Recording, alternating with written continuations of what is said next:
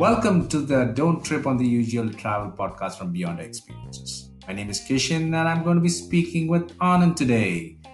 He had a great trip to Tibet, which is also called as the third pole, and I'm going to be speaking a lot about it today. Over to you, Anand. Hey, Kishan. Tell me, what do you know about Tibet? See, Anand, I've been hearing Tibet is supposedly to be the third pole. And it's pretty confusing enough because all that I've heard is the North Pole and the South Pole. So could you elaborate a little bit on what that meant? Of course, yes, this third pole is quite an interesting one. So they say that there is a North Pole, there is a South Pole, and these are the magnetic poles, etc. The spiritual pole, which is on the Himalayas, it's on this plateau, the forbidden land of Tibet. That's what it's called. That's why it's called the third pole. Okay. But why did you want to visit it? Well, no particular reason. It's always been on my bucket list ever since I was a kid. First brush with Tibet was Tinted in Tibet. Ah, okay. And I think in my childhood mind, my kid's brain that was there thought that if you get into Tibet, you'll have the abominable snowman, the Yeti coming knocking on your door and stuff like that. But that was one. The second was this very, very obscure author called Lobsang Rampa. And he was a person who had written a lot of books. Of course, there's some controversy on him now that, maybe he wasn't in Tibet and so on. But those books that I read were phenomenal because he was a monk, a Tibetan monk, who became a child monk when he was 4 or 5 years of age. He left his home and went there. And then he was in a monastery and he describes a monastery life, etc. It was quite a huge reality trip, a huge imagination trip for me, to think of people who could live like that and get such powers. And that was the second one. And the third was this constant fascination during my youth when I read this book called 7 Years in Tibet, which is about a person who ran away from British internment camp in India, and he crossed the Himalayas, went into Tibet, which is where he thought nobody else could find him. And for 7 years, he was roaming around there with very less clothing and shoes and things like that, and finally he goes around all over the place. He reaches Lhasa, etc., which was the heart of the forbidden land. It was the capital of Tibet. So lots of such stories got me very excited about Tibet. It had been on my bucket list, and that's how it is, and that's why Tibet. Okay. Now I think the point that he made in regards to Lhasa, I think that is the only thing that actually strikes some form of imagination. You know, when you talk about Tibet, and I believe Lhasa is the place where the Potala Palace is, where the Lamas, was it Dalai Lama who stayed there? Yes, it was Dalai Lama. The current Dalai Lama. Yes, the current Dalai Lama was from there, and his earlier Dalai Lamas used to stay and operate out of the Potala Palace, a fairly heritage monument, if I may say it so. Okay, so let me do something since you're not completely clear on Tibet. So let me just kind of give you a blow-by-blow of what I did there and give you a fair enough perspective. Yeah, that will help. But it will be a longish discussion. And I have to rush somewhere. So if that's the case, then we could perhaps split it into two segments. Yeah, in about 15-20 minutes, we can have a discussion up to the Everest Base Camp. Okay. And I did go to Everest Base Camp from the northern face of the Everest, so you can go through Tibet there. So I'll talk about the Everest Base Camp in the next one, if you don't mind, the next time that we meet. Okay. So here's how I went. It's fairly difficult. It is a forbidden land. It was the forbidden land. It has always been the forbidden land. The Brits, for instance, were not allowed to get in there even when they controlled India. What used to happen is that the authorities in Tibet, and very few people had been there, and they wouldn't allow foreigners or the white-skinned people to get in there unless you're an Indian or a Tibetan. Now, in such a situation, what they had done is they still wanted to map the entire country because they were, as you know, if you've thought about that history, there was the opium wars that they were doing because they wanted to send opium grown in the Gangetic Plain in India into China, and China was a big consumer. It always was a big consumer, I guess. So they wanted to send it there. It was going by the sea route, going around Southeast Asia, getting into the South China Sea, and then coming into Canton and all of that to go and sell their stuff, Kowloon and all that. But it was a very expensive proposition. It used to take a lot of time. So they were trying to find a land route to get into China from India, which meant more profits and so on. And they were very driven by profits and taxes.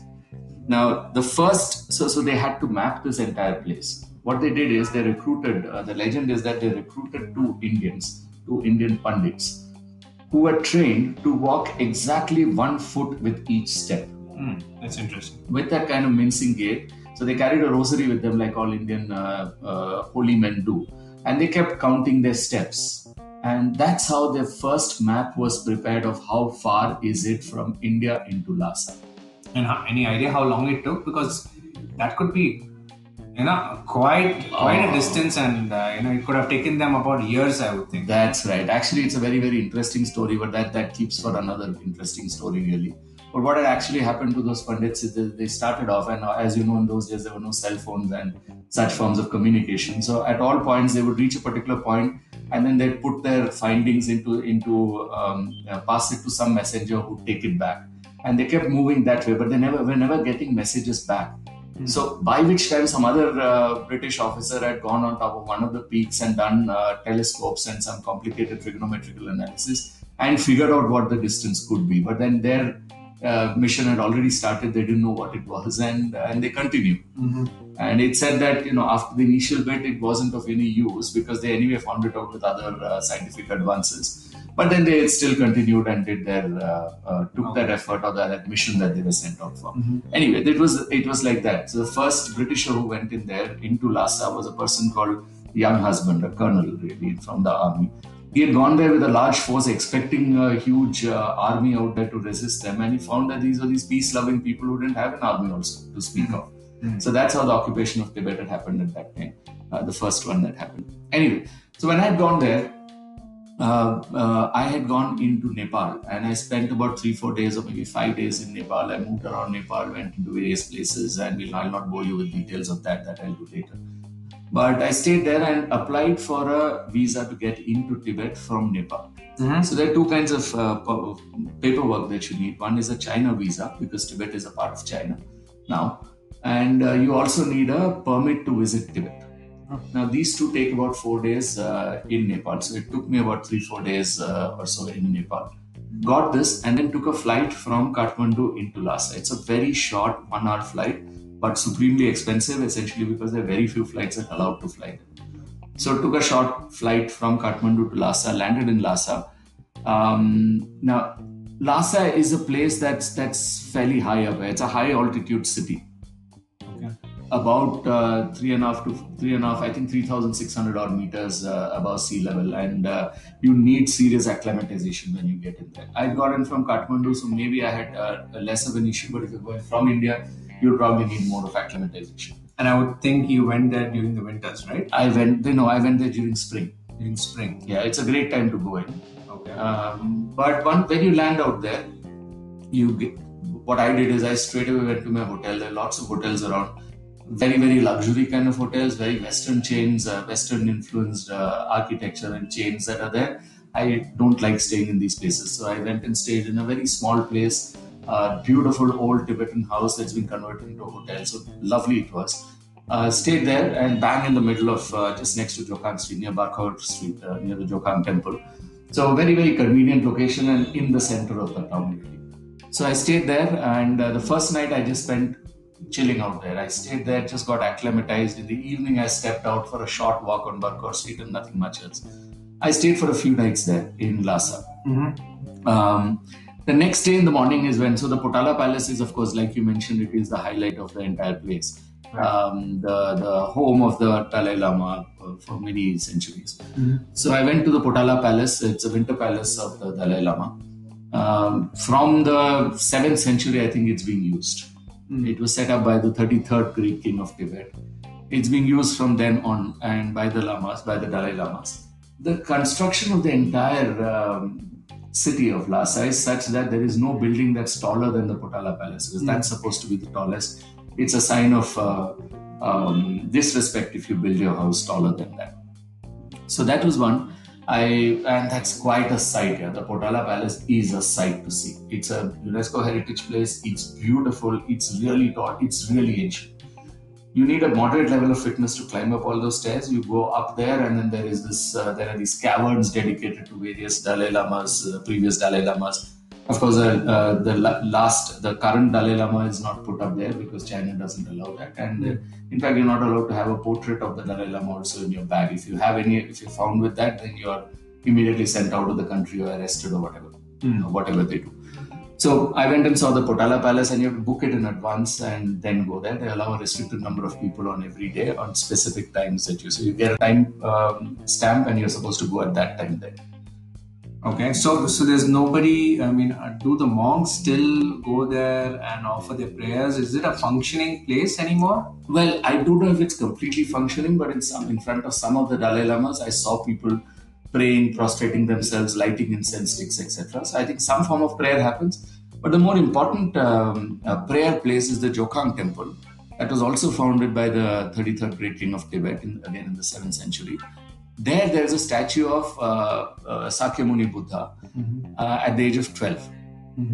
This is the most revered kind of temple, and all around it is this famous street called Barkhor Street, which kind of circumambulates the temple.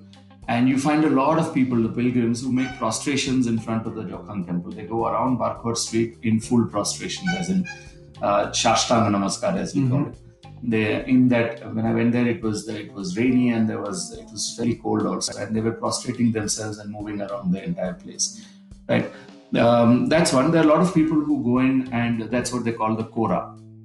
Okay. It's a religious circle of a building or a mountain. Kailash also, the parikrama is called the kora. Yes. So they do this kora around the Jokhang Temple on Barkhor Street. Many of them do the kora around Lhasa as a city itself, because they believe it is any which way. The entire city is very, very revered, and it was the seat of the Dalai Lama, etc., and the Jokhang Temple. So that's what we did. After that, I came back. So on Barkhor Street, there are a lot of markets that are there. There are a lot of shops that sell souvenirs and all kinds of things, Tibetan art and all of that. If you're keen on shopping, I'm not a great shopping kind of person, so I didn't do much shopping. I just walked around and just stood there with an open mouth, watching people doing those prostrations, and did that, and then landed up in one small hole-in-the-wall Tibetan restaurant where I had some fantastic beer. Local beer, and I had some good food, soups and stuff, traditional Tibetan food. The next day, I went off to visit the monasteries. You know, in Tibet, they have this concept of the three great Gelug monasteries. Now, the monasteries in Tibet are not places where only prayer happens. Prayer happens, of course, but they're also places where, since ancient times, students used to come to study. So it was, in a sense, universities also. Right, so like the Dalai Lama was a politico-religious head, even the education system was religious come educating. And therefore students would come there and just stay and study, and many of them would go back and get into jobs or whatever. Some of them would become monks also. So essentially that is what it was. It's like a Nalanda or something. Right, so I went and visited the Drepung Monastery, which is almost like an Oxford. So it's got students' quarters, it's got junior monk quarters, it's got teachers' quarters, and so on and so forth. There are classrooms, there are lecture halls, and all of that. Right? So it's built on a slope, as is most things in Tibet. There are a few long set of stairs that you have to climb. Reasonable fitness required, and if you want to climb up right up to the top, then you have decent levels of fitness that you require. So did you climb to the top?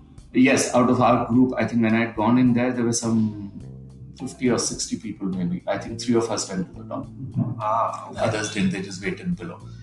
They gave up midway, etc. So it is quite it takes a toll on your knees. It was tough. It wasn't a very easy climb, especially because it's not that if it was in India I would have climbed it peacefully, and most people would have.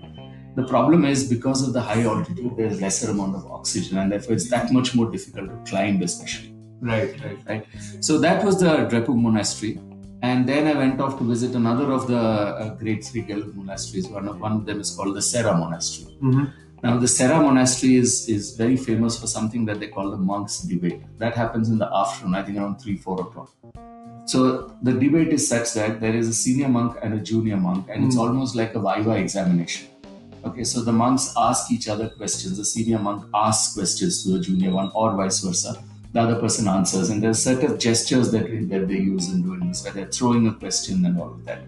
And tourists are allowed to stand outside and watch this, provided you don't disturb them or make noises or make loud laughter and stuff like that. There's a Tibetan religious scriptures are printed in one place out there. Since ancient times, it was printed out there or written down out there before the printing came in. Mm-hmm. That's there. You can visit that. And there is something that they call the three sand mandalas, which is very famous. Mm-hmm. A mandala is a recreation of the universe in a sense, much like what you see in your Sri Chakra and all that. That's also a mandala. Mm-hmm. In Hindu Sri Chakra or in Sri Lanka, I've seen these things there. But basically, that's a structure on which a stupa is built. Okay. Or like our regular temples in India are built. Mm-hmm. So these mandalas are made out of sand, and the colored sand is used to make it. Mm-hmm. Painstaking, laborious, intensive process. Mm-hmm. They make it all over a period of a year, leading up to a particular festival. On that festival, it's displayed and then it's destroyed, mm-hmm. and then you restart. So, the essence of this whole thing I was talking to you when I was talking about Menchuka and that monastery where that man was making this wooden bowl out of a block. He was just hollowing out a block of wood. And he made a thing of beauty and you just give it away to the next person who comes. That act of making that bowl, that act of creating beauty was meditation for him in a Zen kind of way. That's exactly what this is. The act of meditation for those monks who are making these mandalas, create a thing of beauty, don't form attachment towards it in typical Buddhist terms, destroy it after that and start the process of creation of something else of beauty again. Okay. That's what that entire thing is. It's beautiful. The Sera Monastery. Back after that, back to Lhasa. Stayed again in Lhasa. I think I stayed for about 3-4 nights in Lhasa, walking around the place, generally figuring the place out. Then I drove down from there to the second largest city in Tibet, which is called Gyantse. Okay. And how far is this, or what is the elevation like? So Gyantse is about It's about less than 400 kilometers of a trail. Okay. And you're going upwards, so it doesn't gain too much of elevation, or it gains about 1,000 meters of elevation. Typically, we say that every 1,000 meters you should rest one night of elevation that happens.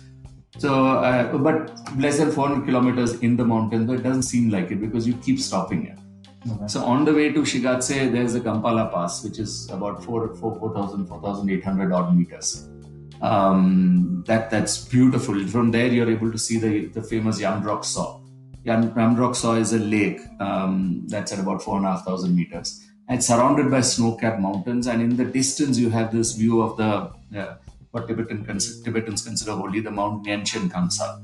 Mm-hmm. That's at about 7,000 plus meters. Yeah. It's the highest mountain near Lhasa, and so you see this pristine blue lake, and the blue has a very different quality up in the hills. Mm-hmm. Pristine blue lake surrounded by these snow-capped mountains, and in the distance you see the holy mountain. That's what the Gampa La Pass is, from where you see the Yamdrok-Tso. Then you have the Korola Glacier, which happens on the road as you're passing by. There's a Manak Dam lake, there's a similar mountain pass, and finally you arrive at Gyantse. And for me, Gyantse was a big one because it was historically Tibet's third largest city. Okay. After Lhasa and Gyantse. In Gyantse, there was this fortress on top of a hill which was supposed to be the gateway into Tibet. So it was the trade attaché used to sit out there. Only after you clear that can you go up into Lhasa, further into Lhasa. That was how the route was. In this case, I went by flight, so I came the other way. But that's how it was. For instance, in the 7 Years in Tibet book that I was telling you about, Gyantse is mentioned very specifically where it required a lot of effort to cross that and move beyond. Right? So that was what that was. But with Tibet being taken over by China, when that happened, they actually burnt down the Gyantse fortress, and they left it in a burnt down condition out there as a stark reminder of, in a sense, that's who the boss is, So they've kind of put that, but let's not talk political in this. But though I have very strong views on that. But then that's the Gyantse fortress where I had a far view. I don't know if they allow people inside because when I went there, they didn't let me go in. I think maybe it was because the time was not there, time was not right, or they have specific opening times. I don't know. Communication is an issue out there. So I saw this, took my pictures of the place, etc. Stood out there, looked at it, and imagined how it would have been at that time when the author of 7 Years in Tibet would have come there, and then moved back from there. In Gyantse, you also have another monastery, a famous monastery called the Pelkor Monastery and the Gyantse Kamba. Mm-hmm. So went there, a nice monastery, is not in the league of a Drepung or a Sera, but they're nice places. And after that, reached Gyantse, and Gyantse is the second largest city in Tibet, so it has lots of stuff. It's got bars, it's got restaurants, it's got lots of people and all of that. Stayed in Gyantse. And then from there, the next day is when I moved on. I didn't move on directly. I went and saw the Tashilumpo Monastery. Mm-hmm. You must have heard of the Panchen Lama, right? Yes. He's actually making the news of late. Yeah, that's right. So the Panchen Lama, in a sense, at one point, if the Dalai Lama was the CEO, mm-hmm. then the Panchen Lama is the CEO, the Chief Operating Officer, so second in command really. But the Panchen Lama's monastery is there. It's called the Tashilumpo Monastery. Mm-hmm. Again, a very rebirth kind of thing, like the Dalai Lama itself, the post of Dalai Lama. So many Panchen Lamas keep coming in. So, visited the Tashilumpo Monastery. Beautiful is not the word for that, but a bit of a difference from the Sera and the Drepung Monastery, because this seemed a bit more modernized and all of that. So, it kind of took away from the experience for me personally. Mm-hmm. So, from there, I started moving towards Everest Base Camp. Mm-hmm. I won't get into the Everest Base Camp in this discussion. I've got a rush really, Kishan, now. But I'll just tell you about on the way what one gets to take a look at. So there's a Sola Pass that happens out there, mm-hmm. and the Gap Sola Pass. Mm-hmm. So Sola and the Gap Sola. Okay. Both of them are related to each other in some fashion. The Sola Pass is about 4,600 meters and Gap Sola is about 5,000 plus, around 5,300 meters. And from there, you pass those beautiful panoramas, fantastic views out there. You pass there, and after that, you enter the Mount Everest National Nature Reserve, where you then move into the next pass called the Gawula Pass. Mm-hmm. There, at 5,200 meters, there you see the entire panorama of the Himalayas on a clear day. And we were lucky, we had a clear day. We saw the entire panorama. It was a sight to be seen, man. And then starts there's a new road. It's a zigzag road that goes all the way up to the Everest Base Camp. So you mean to say from then on the hairpin bend? The hairpin bends, and it's not hairpin really. It's not like a mountain that you're climbing here. Okay. See, for instance, the Gawula Pass is at 5,200 meters. The Everest Base Camp is also 5,200 meters. Okay. So it's not really that you're climbing on those hairpins, but it's just a zigzag road. Okay. And that goes all the way up to the Everest Base Camp. And that is where I'll have to rush now. My Uber is waiting for me, so I've got to rush. So, in the next episode, let's talk about the Everest Base. No problem, Anand. I think we'll let you go for now, and we'll have you soon back so that we can continue on the rest part of it, which covers the Everest Base Camp. Absolutely, Kishan. Thanks. I'm so sorry that I've got to rush in the middle, but I'm sorry, I don't have an option right now. All right. Thanks for tuning in. Do come back for more such experiences to the Beyond Experiences Travel Podcast. Take care, stay safe, have fun, and whatever else you do, don't trip on the ocean.